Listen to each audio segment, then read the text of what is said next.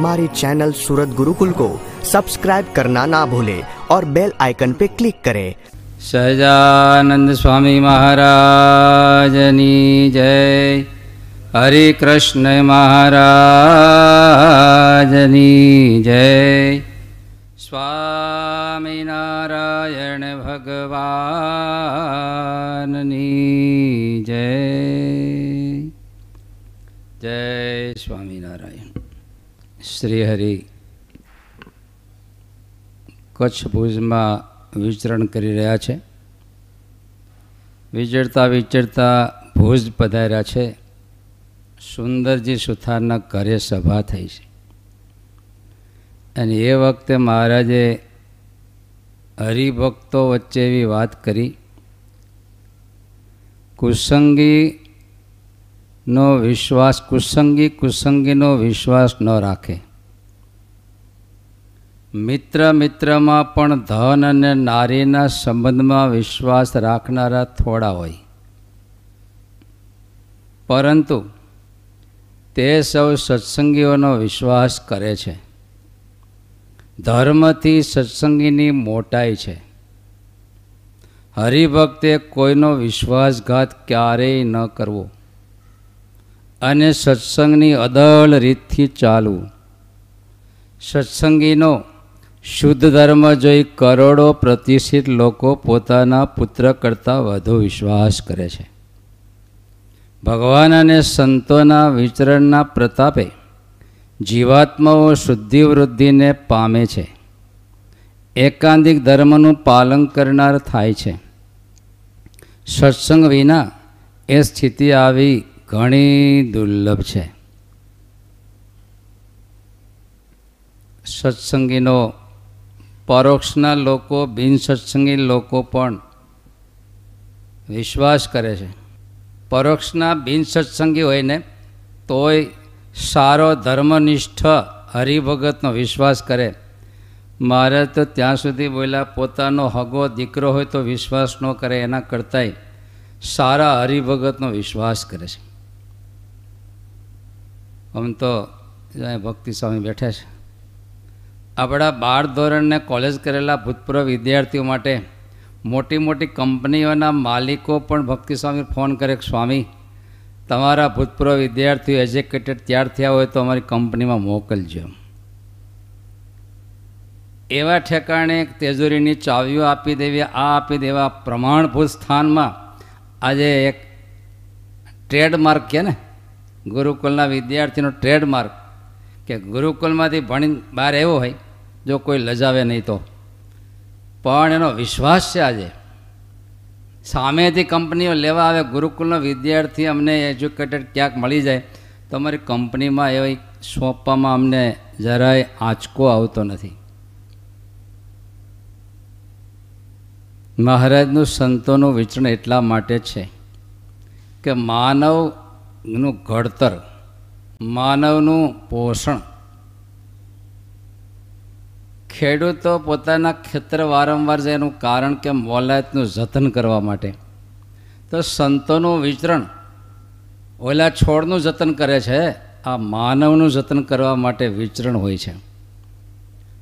મહારાજ, આપણે વર્ણિની કથાઓ બહુ સાંભળી, હમણાં બંને વક્તાઓના મુખથી. વિચરતા વિચરતા મહારાજ મુમુક્ષો સુધી પહોંચવાનો પ્રયાસ કરતા.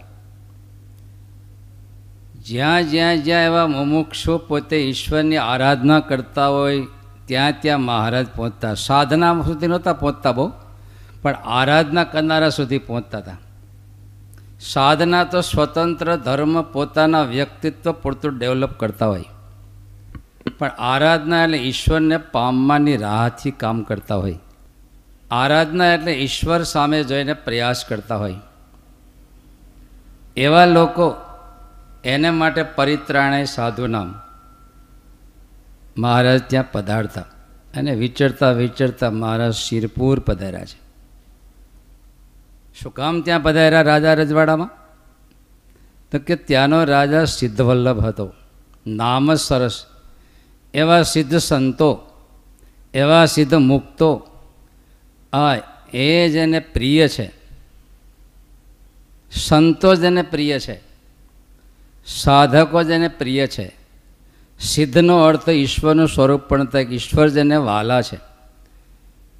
અને એ સેંકડો સાધુ સંતો સિદ્ધોને પોતાને ત્યાં રાખતા, ધર્મશાળાઓ મોટી બંધાવેલી અને એની પોતે જાતે સેવાઓ કરતા. કેમ? તો કે આપણી પરંપરા ભારતીય સંસ્કૃતિમાં એક શ્રદ્ધા છે, હૃદયની. કઈ શ્રદ્ધા છે? મૂર્તિમાં તો ઈશ્વરને જુએ છે, પણ એક બહુ મોટી શ્રદ્ધા છે ભેખમાં. ભગવાન હોય આવી એક આસ્તિકતા ઊંડે ઊંડે પરંપરામાં ભરેલી છે. એટલા માટે તો સાધુ સંતોને જમાડવા જાય, ધોતિયા ઓઢાડવા જાય, પાય લાગવા જાય, આશીર્વાદ લેવા જાય કારણ કે એના હૃદયમાં સાક્ષાત નારાયણ વિરાજમાન હોય ને વચનામું તો પાનું પાનું બોલે પાછું. મહારાજ કે ત્રણ દેહથી ત્રણ અવસ્થાથી પર પોતે આત્મ સ્વરૂપમાં વિચરતો હોય ને એમાં મૂર્તિ ધારી અને જે ભજન કરનારો સાધુ છે, એનું દર્શન તો સાક્ષાત ભગવાનના દર્શન તુલ્ય છે. આવું વચનામૃતમાં વિધાન મૂક્યું. ચૌદ ઇન્દ્રિયોને દાબીને વર્તતા હોય સાકાર બ્રહ્મની ઉપાસના કરનારા હોય, ભક્તિ કરતા હોય ને બીજા કરતા રાજી થતા હોય, આવા પરમહંસો એની સેવા તો ભગવાનની સેવા તુલ્ય છે. આવું મહારાજે વિધાન કર્યું. નિષ્કોળાનંદ સ્વામી તો સો ટકા સત્યને ન્યાય આપનારા હોવા છતાંય, સો ટકા શુદ્ધ ઉપાસક હોવા છતાંય શબ્દ કેવો લખી નાખ્યો? સંતે સ્વયં હરી. તમે ફાનસનું અંજવાળું જોયું ફાનસનું અંજવાળું? ફાનસ. અને ગામડામાં ટ્યુબલાઇટને ધોકો કહેતા પહેલાં. ધોકાને અંજવાળે વાંચ્યું ભાઈ, ધોકો અંજવાળું કરે. પણ નામ ભલે બહારથી એવું દેખાય, પણ અંદર ઇલેક્ટ્રિક પ્રવાહ છે એટલે એ પ્રકાશ કરે છે. બાકી પ્રકાશ ન કરે તો સંતનો મહિમા એટલા માટે છે કે સંતનો ઉપાસક છે. પોતાના હૃદયમાં રોમ રોમમાં નારાયણનો ધારક છે માટે મહિમા, બાકી કોઈ મહિમા નથી એનો. જો નારાયણ મહારાજ કે આ નારાયણને લઈને તો આ મુક્તાનંદ સ્વામીને પણ ભગવાન આપણે કહી શકીએ. પણ નારાયણને મૂકે તો કોઈ નારાયણ તુલ્ય નથી એમ. અને લખ્યું નિષ્કળાનંદ સ્વામીએ, જેના મુખમાં એટલા માટે તમે કોળીઓ દઈને સાધુને જમાડવા જાઓ છો, કારણ કે ત્યાં મોઢામાં કોળીઓ કે નારાયણ સુધી પહોંચે છે. જેમ અગ્નિકુંડમાં આહુતિ આપો તો જે દેવતાને મંત્ર બોલો, એ દેવતા સુધી કોળીઓ જાય. કલ્પના તો કરો આપણી ભારતીય સંસ્કૃતિમાં કેટલું ગહન ચિંતન છે. ભગવાન નારાયણ હોય, ભગવાનની વિભૂતિઓ હોય, પિતરીઓ હોય, જે કોઈ હોય, પણ જેનો મંત્રને ભાવનાને ઉદ્દેશીને યજ્ઞકુંડમાં આહુતિ તમે આપો, એટલે એ આહુતિ છે ત્યાં પહોંચે. બ્રહ્માને ઉદ્દેશીને આપીએ તો બ્રહ્મા સુધી પહોંચે. શિવજીને ઉદ્દેશીને આપીએ તો ત્યાં પહોંચે. આટલી ગરિમા યજ્ઞકુંડની છે. એ જ પ્રકારે આપણા મુખમાં આપણે કોળીઓ મૂકીએ, ત્યારે એક કોળિયાનું વિટામિન બની અને આખા શરીરમાં કોઈ પણ અવયવ સુધી પહોંચે. અસ્થિ હાડકા સુધી મજબૂત કરે. રુધિર, આ તે, મન, બુદ્ધિ, આંખ, બધે જ એના અંશ પહોંચી જાય. બોલો, એક પેટમાં મૂક્યું, ત્યારે આખા શરીરમાં એની ઊર્જા પહોંચી ગઈ. એટલા માટે આપણે મોઢા મૂકીને પેટમાં નાખીએ છીએ કે આખા શરીરને મળે. એ જ પ્રકારે મહારાજ કેવા મોટા સંત છે. એ તો આખા બ્રહ્માંડના પ્રાણીઓના પગની શક્તિને રેડનારા છે. એની કાનની શક્તિને આપનાર કારણ કે એવો સંત વિભુ બની જાય છે. શરીરથી છૂટ્યો એટલે વિભુ. જેમ એક ઓરડામાં દસ હજાર વોલ્ટનો બલ્બ હોય માટે લોઢાનું કવર મૂકી દીધું એટલે એનો પ્રકાશ એટલા પૂરતો રહેશે, દોઢ ફૂટ પૂરતો. પણ જેવું કવર લીધું એટલે આખા ઓરડામાં એ પ્રકાશ વિભુ બની જાય. એ જ પ્રકારે સંત છે એ શરીરમાં હોવા છતાં વિભૂ છે. અને ભાગવતજી પ્રમાણભૂત છે. વ્યાસ ભગવાને પોતાનો દીકરો સુખદેવજીને હાથ કર્યો. ઝાડ પહાડમાં વ્યાપી લે તો નારાયણ હતા.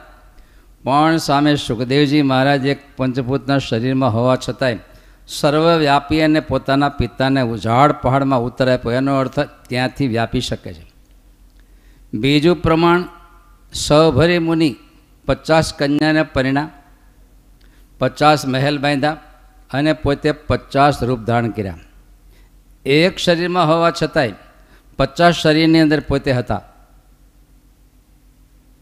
વિભુ બને છે. ગોપાળાનંદ સ્વામીને કૃષ્ણાનંદે કીધું કે બાપજી, ખોટા ગ્રહણના શરત નખાઈ ગયા. શું થશે મારું? તો કે જા, ગ્રહણ નહીં થાય. એનો સંકલ્પ સૂર્યચંદ્ર સુધી પહોંચી ગતિઓ બદલાઈ નાખી. વિભુ અહીંયા બેઠા હતા ત્યાં સંકલ્પ કાવ વિભુ કહેવાય ને તો એક તો મહારાજના સ્વરૂપમાં નારાયણ પ્રગટ એ તો એ મૂર્તિ રૂપે પોતે છે જ. પણ સંતની અંદર રહ્યા છે. મૂર્તિની અંદર છે ભગવાન ન કહેવાય. એ સ્વરૂપે ભગવાન પોતે છે.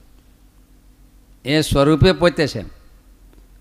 પણ સંત રૂપેનો કે સંતની અંદર છે એમ. એને શરીરની ધ્યાન ન કરાય. એને શરીરની ઉપાસના ન કરાય. પણ એમાં નારાયણને જોઈને વંદના, સેવા, શ્રદ્ધા કરાય. પણ એવા હોય તો એ પહેલું કામ છે ભાઈ. આપણે જીવીએ છીએ એમાં જો શ્વાસ આમ તેમ થયો હોય ને તો બોડીની બહુ તકલીફ. હમણાં હમણાં કોરોનામાં તમે જુઓ કે શ્વાસ રૂંધાઈ જાય છે, શ્વાસ અટકી જાય છે, શ્વાસ ધીમો ચાલે છે એટલે ઓલું ચડાવવું પડે મને નામ નહીં આવડે ઇંગ્લિશ છે એટલે. પાણી ચડાવવું પડે ને કારણ કે શ્વાસમાં સેજ પણ તકલીફ પડી. હાજા માંદા હોય ને ત્યારે વૈદને તમે બતાવો પહેલું હું પકડાઈ? તમે ડૉક્ટરો ઘણા બેઠા છે. સીધી નાળી પકડે. કારણ કે કોઈ પણ માંદગીનું કારણ છે, દસમાંથી કોઈ પણ પ્રાણ થોડોક શ્વાસોશ્વાસ આમ થાય, એટલે માંદગી શરૂ થાય. અનાજ પચાવનારે પ્રાણ છે મનને ચલાવનારા પ્રાણ છે, લોહીને ચલાવનારા એ પ્રાણ છે, દસ પ્રકારના પ્રાણથી આપણી બોડી શરીર ચાલે છે. પણ એનો આધાર ભગવાન નારાયણ છે. આમ તો તમારે કથા સાંભળી મિની. ગવઢિયાને એમાં વધારે સમજાય. જુઓ અહીંયા એમાં અમે કેનેડાવાળાને ખબર નહીં, ફાનસ કોઈ હાથમાં લીધું જ નહોતું, ક્યાંથી સમજાય? જૂના વખતમાં ગામડામાં ફાનસ હતા. જોયા હશે તમે? તે એકવાર ફાનસના બધા અંગ ઉપાંગ છે ને એ બધા ચર્ચામાં ચડ્યા. ઓલી જોત કે, મારે લઈને આ બધું છે, બાકી હું નો ફાનસને ફેંકી દેવું પડે. માટે હું જ સર્વે સર્વા છું એમ. મારે લઈને ફાનસ ફાનસ કહેવાય પ્રકાશ કરે છે. તે ઓલી વાઇટ કહેવાય, રહેવા દે ને. મારે આધારે તું ટકી છો. હું હોઈ જાત તો હું કરી માટે મારે આધારે ફાનસ ચાલે છે. આ તમારે છેલ્લે વિચારવાનું હતું પછી. તમને એવું લાગતું છે ને? નથી લાગતું? કે તમે છો તો તમારું ઘર, પરિવાર, ધંધા, રોજગાર, દુનિયા, પૃથ્વી, અમેરિકા બધું બરાબર છે એવું લાગ્યા કરે આપણને કે આપણે જો આપણે નહીં હોય ને તે બધું ઊંધું પડી જવાનું છે. પહેલાં તો આપણે ઊંધા પડી જવું તે વાઇટને એમ થયું કે મારે આધારે જોતતું છું, તું કેમ બળાઈ મારશો? તે ફાનસ કે રહેવા દે બે જણાવે. એ તો હું કાચનું ફોટો માથે છું, બાકી એક ફણકે આવે ને તો તમે બે ઉડી જાઓ. તારી જોત હોતી ઉડી જા. આવી બધી ચર્ચાઓ હાલતી હતી. છેવટે થોડી વાર થયું ને, ત્યાં જોટ ધીમી મળી પડવા. મળી ધીમી પડી કે હવે વહી જા, વહી જાય વહી જાય ત્યારે ફાનસ આખું બોલ્યો કે એલી જોત ક્યાં ઢીલી પડી? કેમ ઢીલી પડી? વાઇટ છે? ધોટ પોટો છે? તો એ કેમ ડાઉન પડવા મળ્યું તો કે અંદર તેલ ખલાસ થવા એવું છે. સમજાઈ ગયું તમને હવે? એ બધું છે, પણ એ જ્યોતનો પ્રેરક વાટ ભલે બધું હોય, પણ અંદરથી કોણ? સમર્પિત કોણ થાય છે અંદર? તેલ. ગેસ તેલ, એને લઈને છે. ત્યારે આપણને ફાનસના અંગ ઉપાન બધું દેખાય છે, પણ અદૃશ્ય અંદર પૂરેલું તેલ દેખાતું નથી. પણ આખા ફાનસની જે જ્યોતનો આધાર કોણ છે? અંદર રહેલું તેલ. અને આ વસ્તુ શ્રીજી મહારાજ બોલ્યા છે. અને આ સાચો ભક્ત કહેવાય. એકાદશ કંદમાં કવિ યોગેશ્વરને જનકનો સંવાદ છે. કા નિષ્ઠા સ્વરૂપમ, નિષ્ઠાનું શું સ્વરૂપ છે? તો કે જે ભક્તને આવી નિષ્ઠા છે કે મારા ટોટલ જીવનનો પ્રેરક મારો સ્વામિનારાયણ ભગવાન છે. મારી આંખના પ્રકાશક ભગવાન સ્વામિનારાયણ છે. મારા વાણીના, અત્યારે હું તમારી આમાં બોલું છું, પણ એના પ્રકાશક કોણ છે? તો કે નારાયણ છે, કઈ રીતે તો કે અંદરથી જ્ઞાન શક્તિ ઈચ્છા શક્તિ અને ક્રિયાશક્તિનો આપનારો એ છે. મારા હૃદયમાં જે કંઈ બોલાય છે એ જ્ઞાનનો પ્રેરક પણ એ છે. અને આ શબ્દ બોલવો છે એવી ઈચ્છાનો પ્રેરક પણ એ છે. અને જે બોલાય છે એ ક્રિયાનો પ્રેરક પણ નારાયણ છે. આવું જેને દ્રઢ છે. એ પાક્કો ભક્ત કહેવાય. ત્યારે જ્યોત છે, વાટ છે, ફાનસ છે, પણ અંદરથી તેલ એ ચડે છે અને એ બળે છે, એને આધારે પ્રકાશની જ્યોત પ્રકાશ આપે છે.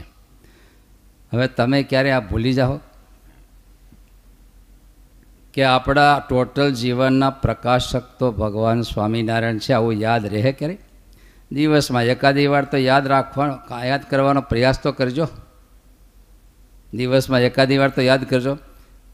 તો મેં કર્યું, હું કર્યું, મેં કર્યું, હું કર્યું. આવું દુનિયામાં આપણે હું ભગવાનનો ભગત થયો તો હું છું? હું પચ્ચા માળા કાયમ કરું છું. એમ તો અહમ કરવા વાંધો નહીં ને મહારાજ કે ભક્તિનો અહંકાર ન જોઈએ. ભક્તિનો અહંકાર હોય તો ભગવાનની વૃત્તિ. કારણ કે કોકનું લીધેલું આપણી માથે લઈ લે કોકનું આપેલું? ત્યારે મહારાજે સિદ્ધવલ્લભ રાજા અતિ મુમુક્ષુ છે. અને આટલી મોટી વર્ષોથી સાધુ સંતોને હાંચવીને એક આસ્થા, હૃદયની શુદ્ધ આસ્થા છે. કેટલાક કીર્તિ માટે કરતા હોય કેટલાક દ્રવ્યની શુદ્ધિ માટે કરતા હોય કેટલાક પુણ્ય માટે કરતા હોય, અલગ અલગ હૃદયના આદર્શ બધાને હોય, પણ એક નારાયણને પામ પામવાની ભાવનાથી કરતા હોય, ત્યાં ભગવાન નારાયણ આવે છે. તો તમે નાના મોટા ભજન કરતા હશો, સાધુ સંતોને જમાડતા હશો, ગરીબોને ક્યાંક આપતા હશો? ભગવાનને થાળ પણ એક જ વસ્તુ છે કે ભગવાન સ્વામિનારાયણને રાજી કરવા છે. ભગવાન સ્વામિનારાયણને મારે જમાડવા છે. આવું કરવું છે. મહારાજ તરફની બધી વૃત્તિ હોવી જોઈએ એમ. મહારાજે વચનાવત પણ લખ્યું છે. સાંભળજો. દુનિયા જે ધર્મ અર્થ અને કામ પરાયણથી જે કરે છે પુણ્ય માટે કરતો હોય જે માટે કરતા હોય. પણ એ જ કર્મ ભગવાનનો ભક્ત ભગવાનને અર્થે જો કરે, સત્સંગને અર્થે જો કરે, તો એ જ કર્મ ભક્તિરૂપ થઈ જાય ને એ જ કર્મ એનું પરમ કલ્યાણ કરે છે. માટે આપણે તો જે કંઈ કરીએ ને, એ મહારાજને રાજી કરવા માટે, એના ચરણમાં સમર્પિત કરવા માટે, મોટા સંતોને રાજી કરવા માટે પ્રયાસશીલ જવું પણ ભાવના તો આ જ રાખવાની. ત્યારે આપણો આખો ભારત દેશ છે ને આધ્યાત્મિક દેશ છે. અને ખગોળ ભૂગોળના વચનમાં લખ્યું છે કે એ બધા દેશ છે એ ભૌતિક સુવિધાઓ માટે છે. બસો વર્ષ પહેલાં પણ મહારાજે લખ્યું છે કે એ બધા યુરોપના બધા દેશો છે એ ભૌતિક સુવિધાઓ માટે છે. ઇન્દ્રિયોના સુવિધા માટે છે. પણ ભારત છે તો આત્માના માટે જ પોષક અને હિત અને ભક્તિ કરવા માટે ઇન્ડિયા છે. આસ્તિક દેશ છે. આપણા ભારત જેટલો કોઈ દેશ આસ્તિક નહીં હોય, તમે જુઓ. કારણ કે આપણે તો વૃક્ષોને પીપળા તુલસીને પૂજનારા, નદીઓને પૂજનારા, એના આચમન લેનારા, અરે આ નીલકંઠધામમાં તો હોય ને, કેટલા હજારો લોકો તેરસો કિલોમીટર લંબાઈવાળી નીલ નર્મદાને પ્રદક્ષિણા કરે, બોલો. ઓલા એક ટો કંઈ નાખી દે. અને આપણે એ જ નદીને ઈશ્વરનું સ્વરૂપ માનીને આપણે એને પૂજીએ છીએ. સાધુ સંતોને પૂજીએ છીએ આપણે. કારણ કે આપણો દેશ આસ્તિક છે.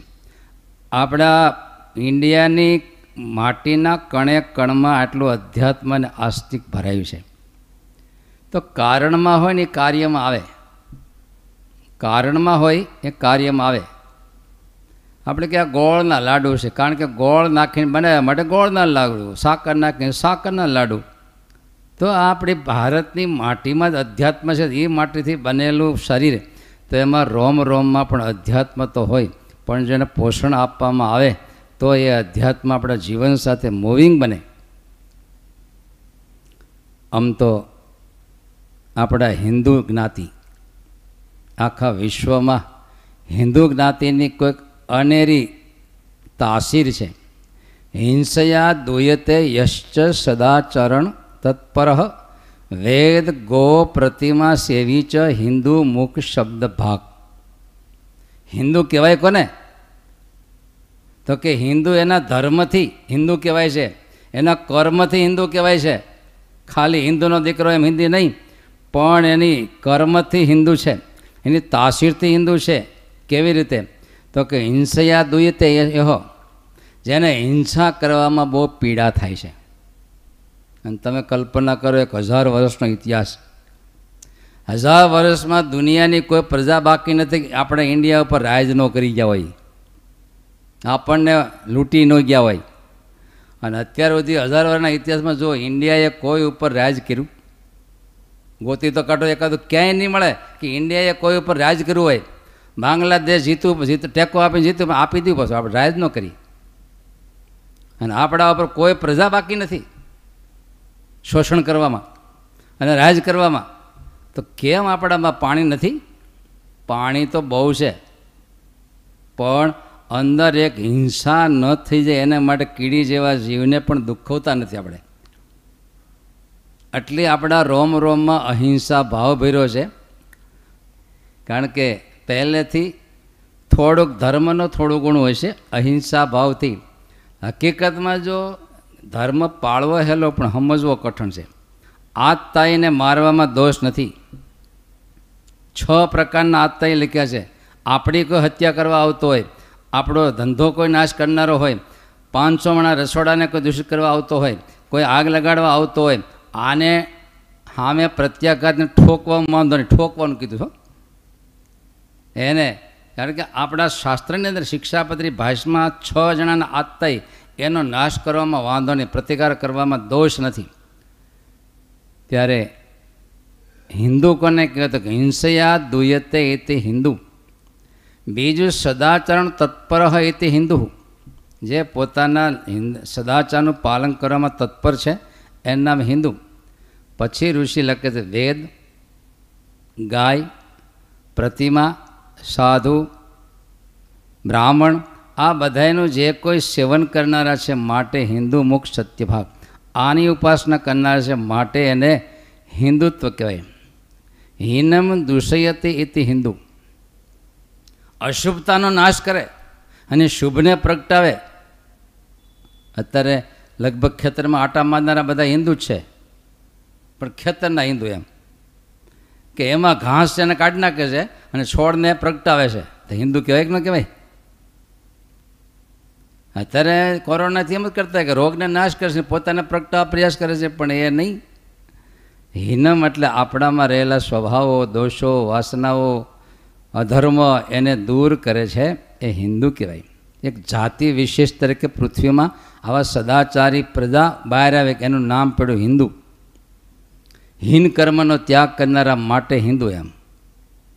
ત્યારે મહારાજ ભટલીના એક ગોંદરે એક લીમવૃક્ષ નીચે બેઠા હતા ને સામેથી એક આવતા હતા વ્યક્તિ, થોડાક ભારાડી પણ જેવા નજીક આવ્યા એટલે મહારાજ કે, આવો આવો, બેસો બેસો. જો મારો ઈશ્વરને કેટલું શું ગમે છે. ગયા પછી પૂછ્યું હરિભક્ત, મારા પહેલાં માથે ઓઢી ગયા આવ્યા ત્યારે પછી બોલાવ્યા ચલાવે. મહારાજ કે, એનું ચારિત્ર બ્રહ્મચર્ય જોઈને અમને સુગંધ લેવાની, એની વાત કરવાનું મન થયું. આ મારો ઠાકોરજી. અને આ એક પત્ની વ્રત તો ઇન્ડિયામાં છે, બાકી દુનિયામાં પૂછો તો, હા સન્ડે સન્ડે લગ્ન થાય છે ભાઈ. એને ક્યાંય ખબર જ છે શું છે? એક પત્ની વ્રત શું છે? બ્રહ્મચર્ય શું છે? નિષ્કામી વ્રત શું છે એમ. જોગીદાસ એક વાર નીકળ્યા છે ને એમાં થોડીક આંખ ખેંચાણી તો મરચું આંખમાં નાખ્યું. અને કેમ તો કે બસ મારું નામ જોગીદાસ, મારી ટેક ન જાય એમ. લાઠીનો પ્રસંગ છે. નથી આ નાની બાળકીઓ દેદો કૂટતા? એ લાઠીનો પ્રસંગ છે. ત્યાં નદીએ બાળાઓ નાચતી છે ને એમ કંઈક નીકળ્યા છે ને એની ભેગું સૈન્ય અને આ કન્યાઓને જોઈને મોહિત થઈ ગયું. એટલે ઉઠાવો બધાને કે. પણ એ વખતે એક દેદા નામનો રજપૂત ઘોડા ઉપર જતા છે અને એ વખતે ઓલા સૈનિકો આ કન્યાને ઉપાડવા આવ્યા ને અને ચીસું પાડી અને એ તલવાર ખેંચી અને દહ બાને ઢાળી દીધા. અને છેલ્લે પોતે ત્યાં મૃત્યુ પામ્યું. ત્યારે કન્યાઓને બહુ શોખ થયો ને ત્યારે એ શોકમાં એને છાતી કૂટી કે પોતાની ચારિત્રની રક્ષા કરનાર, પોતાની રક્ષા કરનાર એ દેદા નામના રજપૂતે કંઈક હતા જત. અને એને માટે એણે રોયા અને છાતી કૂટી માટે તે દિવસથી દેદો કૂટે વળ્યો પણ જો તો ખરાબ, આર્ય સંસ્કૃતિની પરંપરા. હિન્દુ ધર્મના ચાર પાયા છે સિદ્ધાંતમાં. એક તો અવતારવાદ બીજો પુનર્જન્મવાદ, કર્મવાદ અને એક મૂર્તિ પૂજાનો વાદ છે. ઈશ્વરને પૂરી સો ટકા આસ્તિક છે હિન્દુ પ્રજા એ સ્વર્ગને માને છે, નરકને માને છે, સાધુ સંતોને માને છે, તુલસીને માને છે, ગંગાજીના જળને વિશેષપણે માને છે, ગાયને માને છે, એની સંસ્કૃતિ આસ્તિક છે. ત્યારે ચાર મુદ્દા હિન્દુ સંસ્કૃતિમાં છે. એક તો ભગવાન પોતાના ધામમાંથી અહીંયા ધામમાંથી આવે છે અને એ અસુરોને મારી ધર્મની સ્થાપના કરે છે, ભક્તોની રક્ષા કરે છે અને એના ચરિત્રો, એનું સ્વરૂપ, એની ઉપાસના થાય છે. તો એક તો અવતારવાદને હિન્દુ ધર્મ માને છે. બીજો પુનર્વાદને, પુનર્જન્મવાદને માને છે કે આત્મા છે, એ અમર છે. આ પૃથ્વી પર સાઠ ટકા નહીં માનતા હોય. કે એમાં અમુક તો ધર્મ એવા ફાટ્યા છે કે એ આ શરીરને જ બધું માને, આથી પાર કોઈ તત્વ છે જ નહીં એમ. ત્યારે આપણે તો શરીરથી પર જીવ માનીએ છીએ અને જીવને લક્ષ ચોરાશી જન્મ મરણ છે, આવું હિન્દુ માને છે કર્મવાદ. એ જ પ્રકારે જેવું કર્મ કરે એવું ફળ ભોગવું પડે, એ કર્મવાદને હિન્દુ માને છે. અને એક મૂર્તિ પૂજાને હિન્દુ માને છે. ભગવાન મૂર્તિ રૂપે, કારણ કે ભગવાનના પાંચ સ્વરૂપમાં છેલ્લો અર્ચા અવતાર. અર્ચા એટલે મૂર્તિ રૂપે ભગવાન કાયમ ભક્તોની વચ્ચે પ્રગટ્ય છે આ ચાર મુદ્દા ઉપર વિશેષ કરીને આપણો હિન્દુ ધર્મ છે. આમ તો કેટલી આસ્થા તમે જુઓ. પંજાબમાં અમુક પંડાઓ હિન્દુઓ ઉપર જ્યારે અત્યાચાર થયો, ત્યારે એણે દોડી અને ગુરુ ગોવિંદસિંહ એની આ શરણું લીધું. રક્ષા કરો. અને છેવટે ગુરુ ગોવિંદસિંહ શીખના ધર્મગુરુ એણે ખાલસા નામનો સંપ્રદાયની સ્થાપના કરી. ખાલસા સંપ્રદાય એવું નામ પાડ્યું. જેવો સંપ્રદાય થાપ્યો એટલે દિલ્હીનો બાદશાહ ઔરંગઝેબને તે લડાઈ ગયું. કદાચ જો સંગઠન થયું. અને એ વખતે એના આદેશથી એના જે રજવાડા હોય એમાંથી એની પર યુદ્ધ કરવામાં આવ્યું. અને એમાં ગોવિંદ ગુરુ ગોવિંદસિંહના બે બાળકો, એક સાત વર્ષના અને એક પાંચ વર્ષના. એના પુત્ર જોરાવરસિંહ અને ફતેહસિંહ આ બે બાળકો પકડાઈ ગયા. અને એને પકડીને દિલ્હીના દરબારમાં હાજર કર્યા અને આદેશ આપવામાં આવ્યો કે બે હિન્દુ ધર્મ સ્વીકારી લો પેલો મુસ્લિમ ધર્મ સ્વીકારી લો. જુઓ સિંહના બચ્ચા તો તમે જુઓ. ચોખ્ખી ના પાડી. તો કે મૃત્યુદંડ છે, જે થાય તે. હવે પાંચ વર્ષના, સાત વર્ષના બાળકને એક ડારો, તલવાર તો બહુ થઈ જાય ને. પણ રોમ રોમમાં જેને હિન્દુત્વ ભાવ છે. રોમ રોમમાં જેને આ સંસ્કૃતિ છે. ચોખ્ખી મનાઈ આપી દીધી નહીં. ઘણો પ્રયાસ કર્યો. નો મહિના. છેવટે કીધું ઓર્ડર આપ્યો ઔરંગઝેબે કે આને જીવતા દિવાલમાં ચણી લ્યો. અને આ પ્રયોગ બે બાળકને ઊભા રાખે ફરતી દિવાલ ચણવાનું ચાલુ કર્યું કટોકટ. કલ્પના કરો બે બાળકોને આવી રીતે દિવાલ ચણતા ચણતા અંદર દાટી દેવાના અને મુરઝાઈને મારી નાખવાના. બેયની દિવાલ ચણવાનું ચાલુ થયું. સાત વર્ષના જોરાવરસિંહજી એની હાઇટ ઊંચી. અને બીજા બાળક ફતેહસિંહની હાઇટ નાની. એટલે દિવાલ ચણતા ચણતા પહેલાં તો ફતેહસિંહના માથા સુધી આવી ગઈ. આને ગળા સુધી આવી.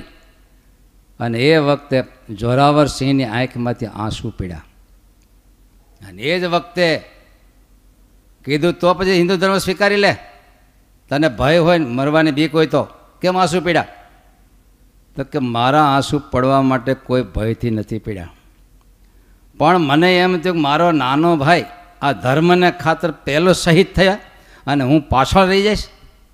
હું મોટો એટલે વાહે રહી જાઉં અને એ મારી પહેલાં શહીદ થઈ જાય ધર્મને માટે. આ એના દુઃખથી મને આંસુ આવ્યું છે. કલ્પના કરો, ક્યાં આપણી આ ભારતીય હિન્દુ સંસ્કૃતિ કે ધર્મને ખાતર આટલા બાળકો પણ આપણે જો અમુક જગામેળી બાજુના બાળકો કલ્પના કરે નાના બાળકોને સત્સંગ થયો અને વિરોધ થયો અને કેટલે સુધી પ્રાણ જોખમમાં જાય, બાંધીને ઊંધા કૂવામાં ઉતારે, ગાડે ઉલાળે, પણ નથી જ સત્સંગ છોડ્યો હો. અને મહારાજે પણ રક્ષાઓ પણ કરીશ ઈશ્વરે. ત્યારે આ આપણો હિન્દુની પરંપરા. ભાષો રત એથી ભારત, કારણ કે એટલા માટે હું બોલું છું આજે, કે એક બ્રહ્માંડમાં સો અબજ ગ્રહો છે. એક બ્રહ્માંડમાં સો અબજ ગ્રહો સૂર્ય કરતાં મોટા. પણ સો અબજ એક બ્રહ્માંડમાં ગ્રહોની વચ્ચે આ પૃથ્વીને વિશેષ શાસ્ત્રોએ માની છે. પૃથ્વીમાં નવ વિભાગ છે, જંબુ આદિક. એમાંય ભારત વર્ષ એ આખો વિભાગ છે. જેમાં અનેક નાના મોટા દેશો બીજા પણ એવા છે. પણ એમાંય ભરતખંડ કહેતા મનુષ્ય આપણો ભારત દેશ અને મહારાજે હોતી બે ચાર ટકા બિરદાયું છે. ભરતખંડમાં મનુષ્યનો દેહ. દેવતાઓ પ્રાર્થના કરે ભવિષ્ય દેહ. અને તમે કલ્પના કરો, ભગવાન રામ ક્યાં પ્રગટ્યા? આ માટીમાંથી પ્રગટ્યા. કૃષ્ણ ક્યાં પ્રગટ્યા? આ બધા જે અવતારો થઈ ગયા મારા ભારત વર્ષમાં પ્રગટ્યા. ભલે અત્યારે ટુકડા થયા કદાચ પાકિસ્તાન અને નેપાળને ત્યારે ભારત વર્ષ આખો હતો. અને એમાંથી આ દિવ્ય જ્યોતો ઈશ્વરની પ્રગટી. કા અમેરિકામાં નો જન્મા? લંડનમાં નો જન્મા? કેનેડાવાળા શું કહે છે? એકાદા જન્માવો હવે. કાંઈ નહીં, તમે સારા ભક્તો જન્મા એટલે અમે રાજી છીએ. પણ મારા ઈશ્વર, આ ધરતી કેટલી બળવાન છે કલ્પના કરો કે જ્યાં સાક્ષર ઈશ્વરનું પ્રોડક્શન થાય છે. જ્યાં એવા પરમ એકાંતિક મુક્તો ગોપાળાન સ્વામી જેવા પ્રગટે છે. ત્યારે આપણી ભારત ધરતી એનો આપણને ગર્વ હોવો જોઈએ અને આપણને એ આનંદ હોવો જોઈએ કે આ માટીમાંથી આપણા શરીરો બન્યા. ત્યારે આપણા શરીરના એક એક મૂળમાં સામાન્ય વસ્તુ નથી. આવી ભવ્ય સંસ્કૃતિ. અને આવું છે, પણ એને પ્રગટાવવું જોઈએ. મળદું દટાઈ અને એક બીજ દટાઈ ધરતીમાં શું ફેર પડે છે? મળદું દટાઈ અને બી પણ દટાય. મળદું દટાઈ અહીંયા શમશાન બને. પણ જે બી ડટા એમાંથી કેવું વૃક્ષ બહાર આવે છે. ત્યારે આપણે ડટાવું છે, પણ એમાંથી એક વૃક્ષ બનવા માટે રોમ રોમમાંથી એક બ્રહ્મય દેહ પામે ઈશ્વર સુધી પહોંચવા માટે ડટાવાનું છે. ખાલી મળદાની ગોળે, આ સંપ્રદાયમાં આવીને મળદાની ગોળે નહીં હાવ, પણ સંપ્રદાયમાં આવ્યા પછી ભાગવત ધર્મનું સંવહન કરી અને મુક્ત અવસ્થા સુધી આપણું વ્યક્તિત્વ ડેવલપ કરવા માટે આવ્યા છીએ. આપણે બધા કે હા ખીચડું ખાવું નથી બધાય? દુનિયામાં જેમ. પણ આપણે કંઈક લક્ષ્ય સાથે સ્વામીના ભગવાનની કંઠી બાંધી છે અને એનું સંવહન કરીએ છીએ, ત્યારે દુનિયામાં જેમ રળીએ છીએ ને સંપ્રદાયમાં રળવાનું છે આપણે. શું રળવાનું છે? ભાગવત એકાંતિક ધર્મને રળવાનો છે. ત્યાં તમે ફ્લેટ લીધો, એક વંશ પરંપરા ઊભી કરી દીધી એક ધંધોસર ઊભો કરી દીધો અને એક આ ઉદ્યોગ કર્યો ગંગ નાયા ને ત્યાં જેમ મહેનત કરીને ઊભું કર્યું, એમ આપણું અહીંયા જીવન એક ઊભું કરવાનું છે. એક સરસ જીવન. અને જો તમારે, પચાસ સાઠ વર્ષે અમુક હરિભક્તોના દર્શન કરીએ ત્યારે ગુણાતીતાન સમય યાદ આવે. કેટલાકને દર્શન દેવા જઈએ છીએ, તો કેટલાકના દર્શન કરવા જઈએ છીએ. નાનપણથી સત્સંગ કરતાં, ભજન કરતાં કરતાં પચાસ સાઠ એનું જીવનને આમ અમે જોઈને આપણે દેખાય ભગવાન આમાં રોમ રોમમાં મહારાજ હવે આવી ગયા છે. ભજન કરતાં કરતાં કરતાં જીવાત્માઓ એ ભાગવત જીવન સુધી પહોંચી જાય છે. માટે મહારાજ એક જ છે હાલતા ચાલતા, ખાતા, પીતા, નાતા, ધોતા મહારાજના સ્વરૂપની આરાધના કરતાં શીખવું જોઈએ. જ્યાં કાયમ જ્ઞાનની ખોજ છે, વિદેશોની અંદર ટેકનોલોજીની ખોજ છે. તમે વર્ષોથી જુઓ, નવી નવી ટેકનોલોજી એની શોધખોળ ચાલુ ને ચાલુ હોય. આપણા ઇન્ડિયામાં શેની ખોજ છે? પ્રેમની ખોજ છે? જ્ઞાનની ખોજ છે? ચારિત્ર્યની ખોજ છે? ઈશ્વરની ખોજ છે આપણા ઇન્ડિયાની અંદર? ઓલા પણ ટેકનોલોજી ડોલર ભૌતિકતાની ખોજ છે. અને આગળ બહુ વધી ગયું.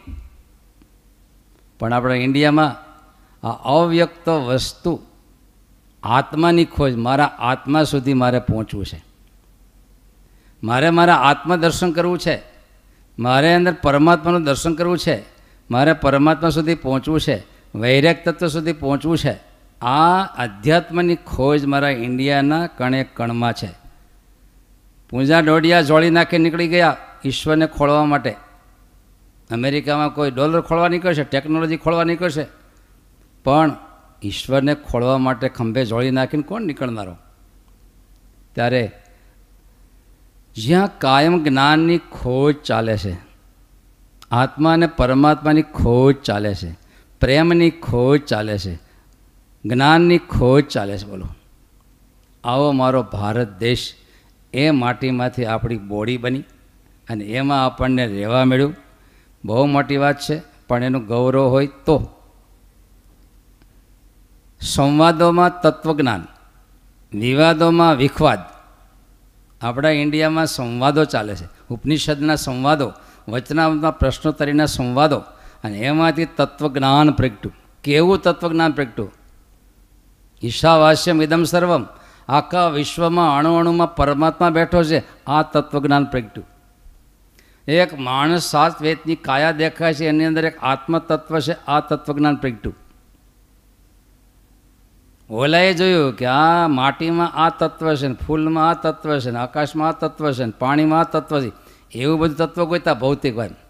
તમે આમ જુઓ ને, ગમે એટલી ટેકનોલોજી કરી, પણ બધુંય પંચભૂતને ચૂથવા સિવાય કંઈ નથી. એમાંથી આમ કર્યું એમાંથી આમ કર્યું. પંચભૂતનો પિંડોમાંથી ગોતું ક્યાંક પ્રકાશની ગતિઓ માપી, ક્યાંક વાયુ, ક્યારેક શબ્દ, ક્યારેક આ.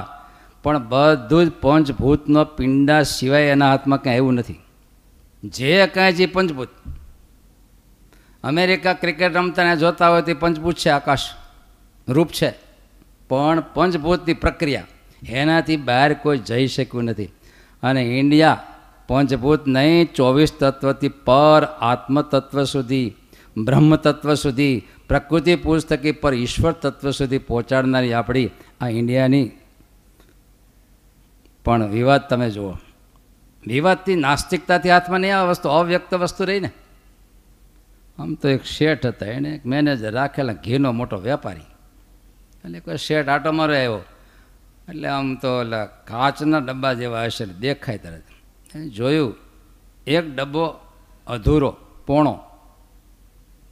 પહેલાં શેઠે કીધું મેનેજરને કેમ આ ડબ્બો અધૂરો? તો બાપજી, મને કંઈ ખબર નથી, હું તો બધું ધ્યાન આપું છું, કેમ અધૂરો થઈ ગયો, શું થયું? એને ન ચાલે કે, ખબર હોવી જોઈએ ને? એટલે પહેલાં આમ તેમ નીચે જોયું તો નીચે કાણું દેખાણું મોટું.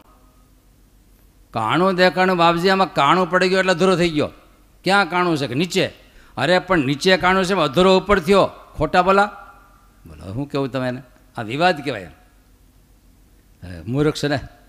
કાણું નીચે ખાલી ઉપર કેમ થાય તમને? કેવું લાગે તમને? આવા વિવાદો દ્વારા ક્લેશ કરનારા. ત્યારે જો આપણા મોટા સંતોએ પણ ઇન્ડિયાના ગુણ એવા જ ગાયા છે હો.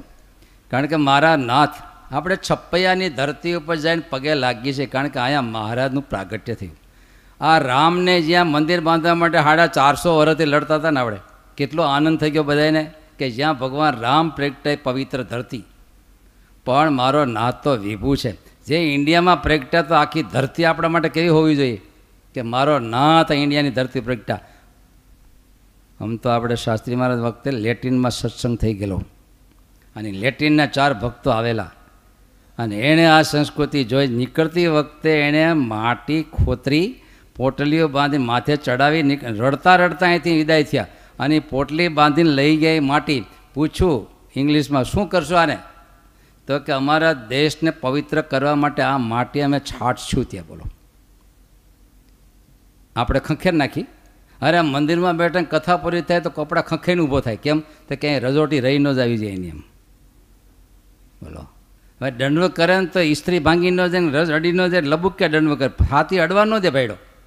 બોલ, ડોલ કાંઈ ગોળે આમ કર્યા કરે. ઊંચો નીચે ઊંચું થયા કરે. કરીને આવા અવતાર તો કંઈક આવશે પાછા. હમણાં પુરાણી પ્રેમ પ્રકાશ સ્વામી બાળકો વચ્ચે ખાસ કહેતા. જેને દંડવક કરવામાં કાહળે કરતા હોય એને પેટ ઘસીને જેટલા આવતા છે ને એવા સરપને ડોલકા કીડાને પછી હું, તમને ખબર બધી? હા, એવા અવતાર આવશે એમ સ્વામી આવું બાળકો વચ્ચે કહેતા. સ્વામી જ્યાં ધૂન થાતે, કીર્તન થાતે, બોલવાની જેને આળસ ડેડકાનો અવતાર આવશે. આખી રે ડ્રાઉ ડ્રાઉ ડ્રાઉ કર્યા કરવાનું, બોલો. આવા પાપના દેહ માટે ભજન કરજો. કાહળા નહીં કરતા માટે. ભલે ઇસ્ત્રી ભાંગી જાય, ભલે કપડાં થોડાક થાય, ધોઈ નખાય, પણ મહારાજને આ વૃદ્ધો એ જુદી વસ્તુ છે. ગોઠણ દુખતા હોય, ઓલું દુઃખ તો ન પૂરા કરી શકતા હોય, જુદી વસ્તુ છે. શરીરના ભાવો હોય, પણ જેનું શરીર ચાલે છે, એને તો સાષ્ટાંગ દંડ પ્રણામ કરો. છે હાથ લંબાવી, ડાબા હાથ ઉપર જમણો હાથ રાખી, ડાબા હાથથી મહારાજનું ડાબું ચરણ, જમણા હાથથી જમણું ચરણ કરીને પૂરો દંડવત કરો. ક્વોલિટી મહારાજને શાક કાચો ન ફાવે, શીરો કાચો ન ફાવે, ધંધો કાચો ન ફાવે. દંડવત કાચા ફાવે? સત્સંગ કાચો ફાવે? આપણે સત્સંગમાં જોઈએ કાચી પૂજા ને પાકી પૂજા. કોઈને આ નામ બે પાર પાડ્યા ખબર નહીં ચાલે. એને આપણે ગોતવા છે, કોઈને આ વ્યવસ્થા બહાર પડી. કાચી પૂજા, પછી પૂજા એમ. બીજું એક બહાર પડું પૂજા અને ગોખલે પૂજા એમ. અરે ઊભા હવે ગોખલે મહારાજ હોય એટલે પહેર નાય ને લેંગો બેંગો પહેરી ધોયેલા કપડાં કીધા ને, ધોયેલ ધોયેલ તો પહેરતા જ હોય. ઊભા ઊભા, બે અગરબત્તી પણ આમ કરી નાખે. પૂજા થઈ, પૂજા કરો, કરતા જ હોય ને પૂજા તો. બોલો. એને જમવા બેહે ને ત્યારે રોટલીમાંથી એક નાનકડો, એક કીધો ટુકડો ભાંગી અને એક ફોડું લઈને ખવડાવી દે એટલે ખાઈ લો, પૂરું. કેમ? પ્રસાદ કેટલો હોય? બરાબર ત્યાં તો પાંચ છ રોટલી ઝાપટી જાય પૂરેપૂરું ખાઈ જાય. પણ જે બનો તે આદર્શ બનો. મહારાજની પૂજા, ધોતી, ચાદર, પૂજા પાથરીને, એ પૂજા થતી હોય તો કોઈક દર્શન કરે, એનું કલ્યાણ આપણને અહેસાસ થાય. જો આમાં ઘણા મુક્તો કથામાં પૂજા કરતાં કરતાં કથા સાંભળે. પણ ધોતી ચાદર, વ્યવસ્થિત મહારાજની પૂજા ક્વોલિટી એમ. અહીંયા જે કરશો ને એ અક્ષરધામમાં મળવાનું એવું મહારાજે બે ત્રણ ટકા વિધાન આપ્યું છે. અહીંયા જે કરશો એ અક્ષરધામમાં મળશે એવું મહારાજ પોતે બોલ્યા છે એમ. અને નાવડા ગામમાં પ્રત્યક્ષ છું. એક બિન સંસર્ગી બાઈને દર્શન થયું. સમાધિ થઈ. અને દેખાડું અક્ષરધામ જે બંગલો બંધાતો હતો એટલે પૂછ્યું આ ડોશીમાએ મહારાજ તો કંઈક લીલાઓ દેખાડતા હો. કે આ બંગલો કોનો? તો કે તમારા ગામનો હીરો શેઠ છે ને, એના માટે બંગલો બાંધું છું. કેમ? તો કે મારું મંદિરનું બાંધકામ અત્યારે એ કરે છે ને, એટલે મેં બંધ, મેં એના માટે બંગલો બાંધવું ચાલુ કર્યું. તો કે આ પૂરો ક્યારે થાય? તો કે છ મહિને બરાબર એક્ઝિટ પૂરો થાય કીધું એ મહિલા જાગ્યા પછી આ હીરા શેઠને કીધું કે તમારા માટે બંગલો ભગવાન બાંધે. ક્યારે? તો કે છ મહિને એક્ઝેટ એને લખી ડાયરીમાં લખી લીધું. અને એમાં ત્રણેક દિવસો બાકી હતા ને, હતા ધંધુકા. અને બેટાને કીધું એટલે બેટા, જોતો કરા, છ મહિને કેટલી વાર છે? તો બાપા, ત્રણ દિવસ છે. અને આ નીકળે વરસાદ થયેલો, ગારો થયેલો, વાહન તો હાલે નહીં, ગાડું હાલે નહીં, કરવું કેમ પહોંચવું? તો કે, આપણે આપણા ઠેકાણે, ગામડે પહોંચી જવું છે ને, મંદિરમાં બેહીને ધામમાં જવું છે. કારણ કે મંદિર બાંધતા મહારાજ સંદેશ આપ્યો છે. કાંઈ વાહન ન મળ્યું. કલ્પના કરો, શેની બેહીને, ખબર તમને? બે પાડા ભાડે કર્યા પછી. અને એ પાડા છે ને, કાદવમાં ટેવાયેલા હોય. બે પાડા પર બેહીન વ્યવા નાવડા, મંદિરમાં બેહીન ત્રીજે દિવસે ધામમાં વહી ગયા, બોલો. અને મહારાજાને પણ બંગલો બાંધ્યો. જે અહીં કરીએ એ આપણને પ્રાપ્ત થાય છે. તમે અહીંયા ઇકોનોમી રોકતા હોય તો મળતું હોય. તો અક્ષરધામમાં તો મહારાજ આપે આપે. ત્યારે એટલા માટે ઇન્ડિયામાં કીધું કે આપણો બહુ ભાગ છે કે સો અબજ ગ્રહોની વચ્ચે આ પૃથ્વી ગ્રહમાં આપણને જન્મ મળ્યો એમાંય મહારાજ લખ્યું, હાડાબાળ દેશ છે એ પવિત્ર. તમે વાંચ્યું છે ને ખગોળ ભૂગોળમાં હાડાબાળ દેશ પવિત્ર છે, ત્યાં જ કલ્યાણ થાય જીવનું.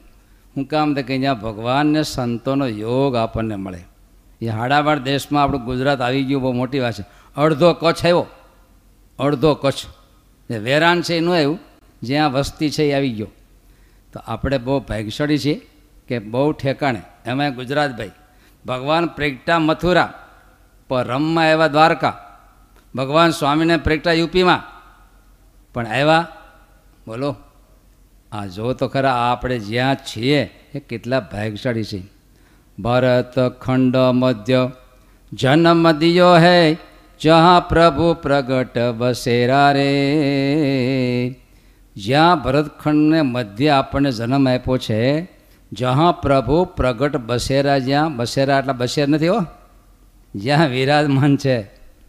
ભગવાન સ્વામિનારાયણનું પ્રાગટ્ય ઇન્ડિયામાં અને ત્યાં રહ્યા ભગવાન રામ, ભગવાન કૃષ્ણ, જ્યાં વૈશા એ ધરતી ઉપર આપણો જન્મ થયો, ત્યાં રહેવાનું થયું, એનું પાણી પીવાનું થયું. માટે આ વખતે પૂરું કરજો, ફરીવાર જન્મ કે ફરીવાર અહીં નહીં મળે મળે ક્યાં મળશે ભગવાન જાણે. પાકિસ્તાનમાં જવું છે? નહીં. ના પડે. અહીં છોકરાને ઘણી વાર પૂછે તમારે ભણ્યા પછી ક્યાં જવું છે? તો કે કેનેડા જવું છે. એમ પાકિસ્તાનમાં ખાવ, કોઈ જાતું નહીં. ત્યાં જગ્યા મળે તો ત્યાં જ જવું. સ્વામિનારાયણ નામ રટન કરી, પાર કરો ભવ ફેરા. હરિબીન કોઈ ન તેરા. આવું મોટા સંતોએ લખ્યું છે. સરસ એક કવિએ ભાવના કરી કે મારું ઇન્ડિયા શું છે? આ તો ઇન્ડિયા હાથમાં એવું જ છે તો પછી. કારણ કે આપણું શરીર શું છે? આપણે એમાંથી સર્જાણા? એમાંથી સર્જાણા. સર્પે હિમાલય. સર એટલે માથા ઉપર. સર ઉપર હિમાલય કા છત્ર હે. મારું ઇન્ડિયા. એક આપણે, આપણા ઇન્ડિયાને એક ભારત માતા માનીએ છીએ ને? અને એક આપણું ઇન્ડિયા એવું છે, ભારત એને માતા કહેવામાં આવે છે.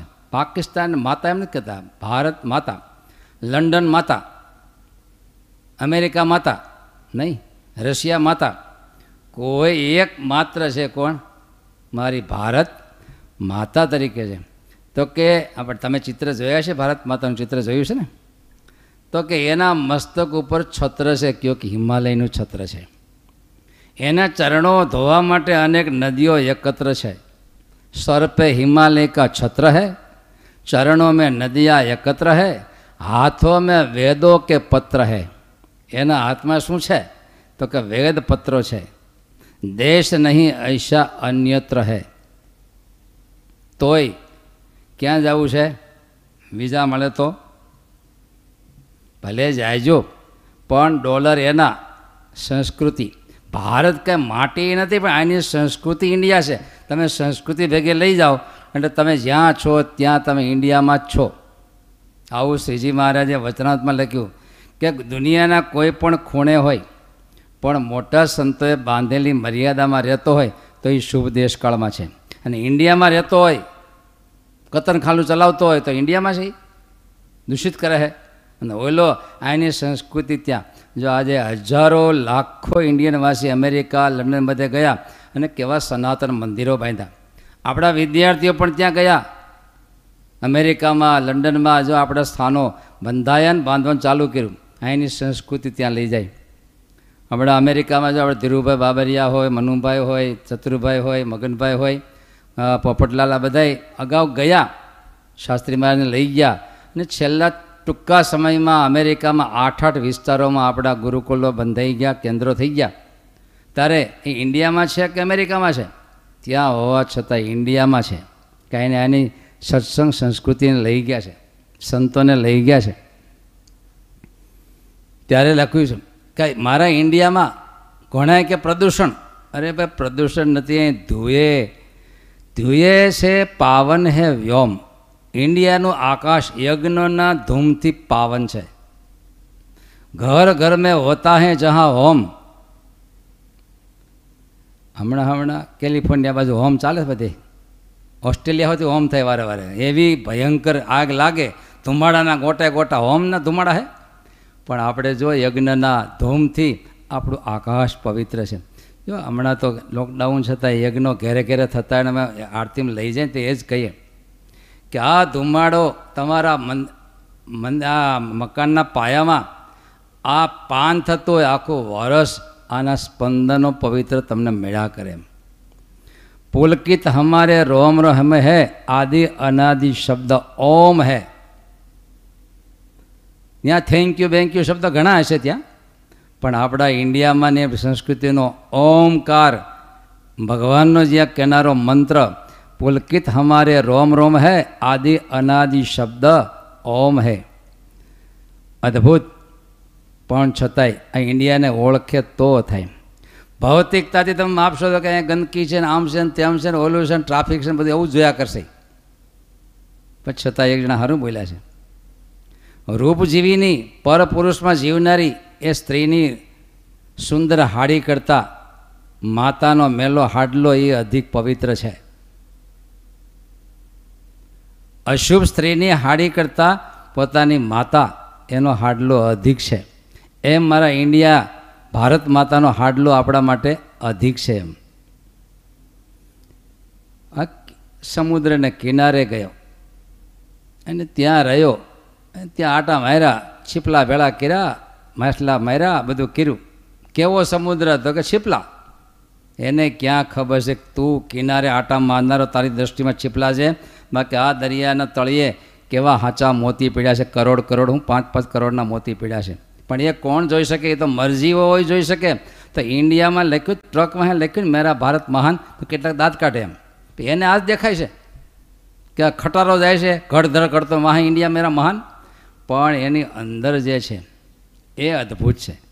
જોગી સ્વામી છેલ્લે વૃદ્ધ હતા સાધુઆશ્રમની પાછળ રેતીમાં પોતે બેસી અને માળા કરતા માથે ઓડી સ્વામીની બોડી સામે જોયો તો કેવું લાગે? પણ સાક્ષાત નારાયણની દ્રષ્ટિ હોય તો એ દર્શન પણ એમાં થઈ શકે છે. અર્જુનસિંહજી બાપુ રાજકોટના દરબાર, લંડન ભણેલા અને સત્સંગી. પણ જેતપુરના નિર્ગુણદાસ સ્વામીના શિષ્ય મોટા વાયસરો આવતા ને ત્યાં. રાજકોટના દરબાર રાજા એટલે. એકવાર તો કે મોટું માણ આવેલું અને જાવું તું જેતપુર એટલે કે, હાલો સ્વામીના દર્શન કરો. એને લઈ ગયા પેલા અધિકારીને. એટલે બરાબર યોગાનો યોગ ગયા, ત્યારે ઠાકો જમાડતા હતા, નિર્ગુણ થાય વયો વૃદ્ધ બહુ હતા, એટલે હાથ છે ધ્રુજે. કોળીઓ લે, મોઢામાં જાય, થોડુંક નીચું પણ પડી જાય. અને અર્જુનસિંહ બાપુ તો એકાંતિક ભક્ત. અને નિર્ગુણદાસ સામે દર્શન કરતાં કરતાંમાં અડધા અડધા થાય, આ તો જમતા જોયા છે ભાઈ. અને ઘણા હરિભક્તો સંતો ઠાકોર જમાડતા હોય દંડવું કરવા આવે, દર્શન કરવા આવે, તે દર્શન કરતા. પણ ઓયલો હારે આવેલો ને વાહે હાથ રાખીને જોયા કરે, શું છે આમાં જમતાય નથી આવડતું, હાથમાંથી પડી જાય છે. હવે એની માપપટ્ટી અલગ. બહારની ભૌતિક માપપટ્ટીમાં અધ્યાત્મ અગોચર વસ્તુ આવે ક્યાંથી? ત્યારે મારા ભારતને કઈ દૃષ્ટિએ જોવું? વિવેકાનંદજી વિશ્વ હિન્દુ પરિષદ માટે ત્યાં ગયેલા. અને એ પાછા સંતના વેશમાં ગયેલા. આપણે ઇન્ડિયા વતી. બધાને એમ કે શું પાઘડું પહેર્યું છે ને આમ છે ને તેમ છે. પણ જેવું પ્રવચનનો પ્રારંભ કર્યો, પહેલા શબ્દે તાળીઓના ગગડાટ, પછી તો છ મહિના રોક્યા. વિવિધ શહેરોમાં પ્રવચનો ગોઠવા પણ છ મહિને અમેરિકા છોડીને જ્યારે ઇન્ડિયા આવ્યા, હજારો લોકો સ્વાગતમાં સ્ટીમ્બરની આગળ ઊભેલા કિનારા ઉપર. આવે સ્વાગત કરવા માટે. તો વિવેકાનંદજી જેવા વિદેશથી ઇન્ડિયામાં પગ દીધો, સીધા આળોટવા મળ્યા હજારો માણસો સ્વાગતમાં, બીજું બધું સ્વાગતમાં એકવાર આવટી લીધું. કેમ?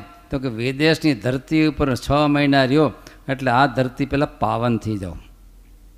બીજા નંબરે, આ ધરતીમાં આરોટી હું મારા રોમ રોમને પાવન કરી લઉં, પછી આગળ વધું એમ. આમ તો ત્યાં વિચારતા હતા ને, કેટલા પછી મેના ઠોણા બધું હોય જ ને, દુનિયામાં ચાલતું જ હોય છે કાંઈ માટે. એ તો અમૃત માટે સમુદ્ર મંથન કર્યું, પહેલાં તો ઝેર જ નીકળેલું. તમારે સંસારમાં હું થયું તમે જાણો. તમારે જો કે હરિભગત છો, સુગ્ન છો, એટલે સંસારમાં અમૃત જ નીકળતું છે લગભગ કેમ? શું નીકળે છે ત્યારે ત્યાં કંઈક કીધું તમે બહુ ભારતીય સંસ્કૃતિના વખાણે કરો છો. પણ અમારી ભારત સંસ્કૃતિ, તો બૂટ તો અમારા પહેર્યા છે તમે. અમેરિકામાં પ્રશ્ન પૂછાણો. બૂટ તો અમારા પહેર્યા છે. ત્યારે વિવેકાનંદે કીધું, જો મારા માથા પર તમને શું દેખાતો પાઘડી. તમારી સંસ્કૃતિ મારા પગને તળિયે રાખું છું અને મારા ભારતની સંસ્કૃતિ મારા માથે રાખું છું. બૌદ્ધિકતા પૂરી હતી, હાજર જવાબી હતા. આટલી ગુમાન સાથે આપણી ભારતની સંસ્કૃતિ સાત્વિક હૃદય હોય, આધ્યાત્મિક હૃદય હોય, શ્રદ્ધાનું હૃદય હોય ને, તો જ ભારતની ધરતીને માપી શકે, બાકી ન માપી શકે. ખાલી ભૌતિક સુવિધાથી માપે તો ઇન્ડિયાને ક્યારેય ન્યાય નહીં આપે. ત્યારે મહત સંસ્કૃતિ કો ભૂલે ભી જા રહે. આજે ઇન્ડિયાના લોકોએ આપણી સંસ્કૃતિ ભૂલી અને વિદેશના આકર્ષણમાં આવી અને એની સંસ્કૃતિ મૂકીને એ તરફ ચાલતા ચાલતા ચાલતા જઈ રહ્યા છે. પણ સરળ પ્રકૃતિ છે, બિછુડા જા રહ્યા હે, કવિ સરસ લખે છે કે આટલી સરસ ભલે એની ભૌતિકતાને આકર્ષિત થઈને આપણી સંસ્કૃતિ છોડે છે આ બધું છોડે છે. તમે કલ્પના કરો, લગભગ સાઠ ટકા આપણા વેશભૂષા બધું લગભગ છૂટી ગયું. આથી પાંત્રીસ વર્ષ પહેલાં જ્યારે અમે સત્સંગમાં બધા દેશમાં ફરતા, કચ્છથી લઈને, ત્યારે બધાના ડ્રેસ અલગ અલગ દેખાતા, રીતભાત અલગ દેખાતી. આજે બધું સર્વ જે વિતાવ, એક જ થઈ ગયું, લેંઘો, પેન્ટ. અરે કચ્છની સભામાં જે હરિભક્તો પંદર પંદર હજાર બેઠા હોય, પણ પાઘડી એ હરખી હોય બધાની? ક્યાં લેવા જવા છે? જૂના વખતમાં તો માથે કાંઈ ન હોય ને અપશુકન ગણાતું આજે માથે કંઈ મૂક્યું હોય તો અપશુકન ગણાય. બોલો એટલું ચેન્જ થયું. લખ્યું છે, વ્યાસ ભગવાને, કળિયુગ આવશે એટલે આ બધું થાહે. એક સાચું હશે એ ભેગ ભળી જાય. સરળ પ્રકૃતિ. એનાથી માણસ નોખો પડતો જાય છે. ગલત વિકૃતિ મેં ફસે જા રહે હે. અમેરિકાએ આજના છોકરાઓને શું કરવું એ ચિંતા પડી ગયા. કે આને કેમ હવે ઠેકાણે લાવવા એમ?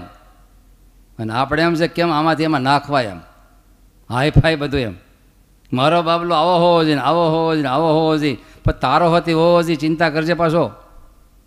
આવો હોવો જોઈએ, પણ તારો પાછો હોવો જોઈએ. રાખજે ને તારો જાહે તો કાંઈ નહીં દે હવે ખીચામાં એ પાંચ કરોડના હીરા અને નીકળ્યો ખીચામાં.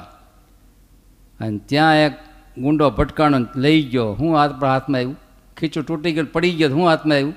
ગમે એવો બાળક તૈયાર થયો પણ આપણો નો રહે, એના જીવનનો નો રહ્યો, તો શું પણ ડેવલપ એમ? ગમે એવી મિલકત હોય તો, પ્રભુ જાને અબ હમ કાં જહા રહે હૈ?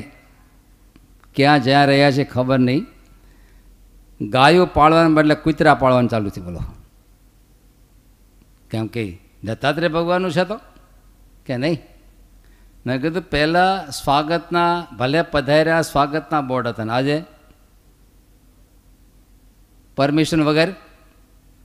પહેલાં પહેલાં કૂતરાનો ઘરી જાય એટલે દરવાણી માણા રાખતા.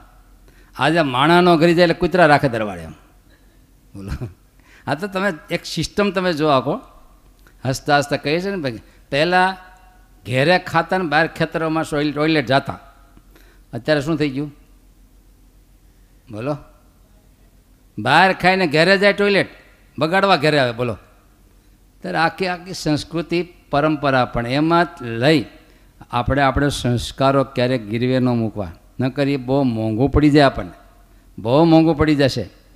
માનવનું શરીર, આમ તો જોવું જ તમારે તમે જો તમારા મોઢામાં બે હોઠ છે ને, બે હોઠ, ધનુષ જેવા લાગે છે, તમે? બે ધનુષ લાગે ને? પણ એમાં જે જીભડી છે ને એ તીર છે. ધનુષની પાછળ તીર હોય ને? અને તીર અણી છે. પણ જો એની તીરને વાપરતા ન આવડે, તો શબ્દ દશરથ જેવું થાય, દશરથના તીર જેવું થાય.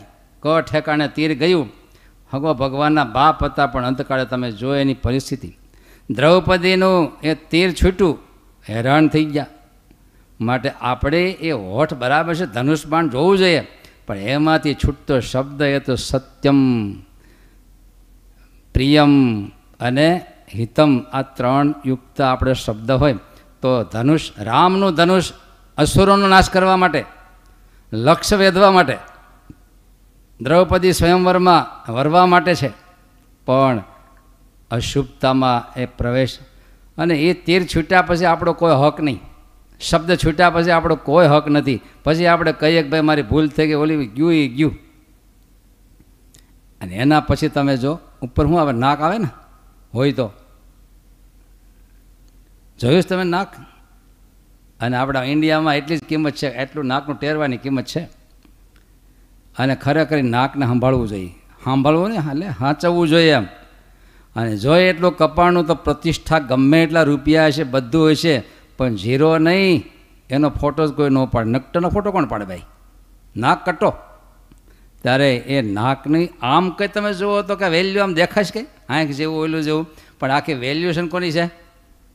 ત્યારે એવી કોઈ ક્રિયા આપણાથી ન થાય આપણું નાક પ્રતિષ્ઠાની હાનિ થાય. આબરૂ, નાક કયો એટલે નાક એ જ પ્રતિષ્ઠા. નાક એ જ આબરૂ. એ જ આપણું ઇજ્જતનું પ્રતીક છે. અને એમાંથી સુગંધ લેવી, દુર્ગંધ અંદર ન જવા દેવી, કાળજી લેવા. અને એ નાક હાંચવા માટે તમે જો ભગવાને કેટલી બે આંખો વચ્ચે મૂક્યું એને. કેમ? તો કે હાંચવા જેવું છે. એટલે બે આંખની પાસે મૂક્યું. પણ એ બે આંખ્યો હોવા છતાંય જો નાક કપાતું હોય, તો પછી એને આપણે શું કહી શકીએ પ્રતિષ્ઠા માટે? ભગવાને બે કાન આપ્યા. ઇન્ડિયામાંથી સર્જીને. શેના માટે? કચરા પેટી. ગમે એને શબ્દો નાખવાના. મારે ચોખ્ખે કીધું આવાનો શબ્દ ન સાંભળવા. તો કચરા પેટી કાન કાન દ્વારા કચરા પેટી હૃદય નથી કરવાનું. ગમે તેવા શબ્દો સાંભળી સાંભળી અંદર નાખવા. અને મારે લખ્યું છે, વધારે વચ્ર કચરો લાવનારી બે ઇન્દ્રિયો, સ્ત્રોત્ર અને ચક્ષુ. આંખથી બહુ કચરો આવે. આખો દી ગુંડ કૂતરાણ કૂતરા માણા ફલાણા આકાર માત્ર નાખે કેટલો કચરો નાખી પછી કે માનસી પૂજા કરે બે, તો કુંડાળા પડે છે ને એમાંથી બકરા દેખાય. દેખાય ને, પૂછડા હોતા નાખ્યા છે તો. એ જ પ્રકારે તમે કલ્પના કરો, એક કચરા પેટીને ફૂલદાનીમાં શું ફેર? કચરા પેટીમાં ચારે બાજુ કચરો નાખ્યા કરો કચરા પેટી થાય. અને ફૂલદાનીમાં ચારે બાજુ ફૂલડા વીણી વીણી મૂકો, તો ફૂલદાની થાય આપણે. માટે આંખને હાચવવી સૃષ્ટિમાં સૌથી મોટો વૈભવ આપનાર હોય તો આપણી આંખ છે. આવડી મોટી દુનિયાનો વૈભવ આપણને ક્યાંથી મળ્યો? બે આંખ છે તો, બે આંખ ન હોય તો આપણા માટે કોઈ વૈભવ નથી. માટે આપણી દ્રષ્ટિ અમી દ્રષ્ટિ હોવી જોઈએ. આપણી આંખની દ્રષ્ટિ નિર્વિકાર દ્રષ્ટિ હોવી જોઈએ, આપણી દ્રષ્ટિ નિસ્પૃહ હોવી જોઈએ. દેખાણું એટલે ઉઠાવી લઉં, આવું થાય તો નિસ્પૃહ દ્રષ્ટિ નથી. અને જોયા પછી આપણા હૃદયમાં વિકાર ઉઠે તો નિર્વિકાર દ્રષ્ટિ નથી. અને આપણી દ્રષ્ટિ જો વક્ર હોય તો અમી દ્રષ્ટિ નથી આપણી પાસે. માટે ક્રૂર દ્રષ્ટિ નહીં. પ્રેમની છતાં નિર્વિકાર દ્રષ્ટિ આપણા હૃદયમાં હોય. એ જ પ્રકારે જો આપણા માથે માથું હોવાથી ઉપર રાખ્યું. શું કામ? આખા આપણા જીવનનું માર્ગદર્શક કોઈ હોય, તો માઇન્ડ પાવર અહીંથી માર્ગદર્શક છે. મેનેજમેન્ટ પાવર થતું હોય, તો મસ્તકથી થાય છે. કોઈ પ્રકારનો વિવેક મસ્તકથી થાય છે, ત્યારે પણ એક વસ્તુ છે, નત મસ્તક યોગ્ય ઠેકાણે નસ્ત મસ્તક અને અયોગ્ય ઠેકાણે ઉચ્ચ મસ્તક. જેવે તેવે ઠેકાણે નમી જવું, એ તો ભોટ છે. પણ યોગ્ય ઠેકાણે મસ્તક ન નમે, તો અહંકારી છે. તો મસ્તકમાંથી સુમતિ પ્રગટવી જોઈએ, કુમતિ નહીં. અને એ સુમતિ દ્વારા સંપત્તિ હોવી જોઈએ, કુસંપત્તિ નહીં. તો કુમતિ એ વિપત્તિ સર્જે અને આપણને અંધારામાં નાખી દેહો છેલ્લે કહું તો ભગવાને આપણને પગ આપ્યા છે. શેના માટે? ક ઠેકાણે દારૂના ભઠ્ઠામાં જવામાં નહીં. પણ સેવા માટે પગ ચાલવા જોઈએ, મંદિર તરફ ચાલવા જોઈએ. નિસ્વાર્થ એવી સેવા પ્રવૃત્તિ માટે પણ ચાલવા જોઈએ. તો અને ભક્તિ માટે તો ખાસ પ્રદક્ષિણા કરીએ, સંતો પાસે પગથી જઈએ, તો આપણે યોગ્ય ઠેકાણે પહોંચી જઈએ. માટે આવું સરસ આપણને ઇન્ડિયાની માટીમાંથી જીવન સરસ આપ્યું છે, તો મહારાજની ભક્તિશીલ આ જીવનને વાપરીએ. બે દી પહેલાં કીધું એમ, છેલ્લે બે ત્રણ મિનિટ સુધી, જે ભક્તો ભક્તિમાં એટલા છે પોતે તો ભજન કરે, પણ બીજાને ભજન કરાવવાનું, કથામાં જોડવાનું જેને તાન છે, દસ કે એની વધારે જોડનારા છે. અમારા દિલમાં એ જ છે કે જાજો સત્સંગનો વ્યાપ થાય અને એમાં જોડનારા, ભજન કરે અને કરાવનારા, આ બેયને અને જે કંઈ પોતાનું સંપ્રદાયમાં કે સંતોના ચરણોમાં સમર્પણ આપનારા છે, એને ચોક્કસ છેલ્લે અમે યાદ કરીએ છીએ. તો એવા ભક્તોને યાદ કરી લઈએ, એને વધામણા આપી દઈએ, આશીર્વાદ મહારાજના આપી દઈએ. જય સ્વામિનારાયણ. કથિરિયા, અશ્વિનભાઈ અકબરી અને દિનેશભાઈ રાદડિયા, આ ત્રણેય ભક્તોએ ઠાકોરજીના થાળ અને સંતોને રસોઈ અર્પણ કરી. આ ઉપરાંત ત્રણ ભક્તોએ પોતાના ઘરે ઠાકોરજીને લાડ લડાવ્યા. ત્યારે દિનેશભાઈ, ગોબરભાઈ કાતરિયા ઘરે ઠાકોરજીનો અભિષેક કરી રહ્યા છે.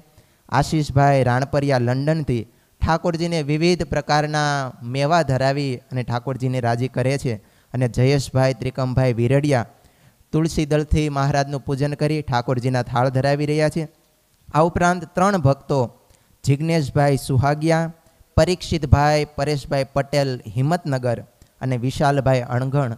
આ ત્રણ ભક્તોએ દસ ઉપરાંત ભક્તોને આ સહજાનંદી સભામાં જોડી અને લાભ અપાવ્યો છે. ત્યારે અહીંથી એમને સંતોના આશીર્વાદ પ્રાપ્ત થાય. સર્વે ભવંતુ સુખિન, સર્વે સંતુ નિરામય, સર્વે ભદ્રાણી પશ્યન્તો મા કશ્ચિત દુઃખ ભાગ ભવે. પ્રસાદીનો સ્વામી બધા ભક્તોને હાર પહેરાવી રહ્યા છે. સહજાનંદ સ્વામી મહારાજની જય. ત્યારે ભક્તો અહીંયા તમારી સ્ક્રીન ઉપર અત્યારે પોસ્ટર છે. ખાસ વધારે ને વધારે ભક્તો આ આયોજનની અંદર જોડાય એવો પ્રયાસ કરજો. અત્યારે આપણે હરિસ્મૃતિ તરફ. જય સ્વામિનારાયણ.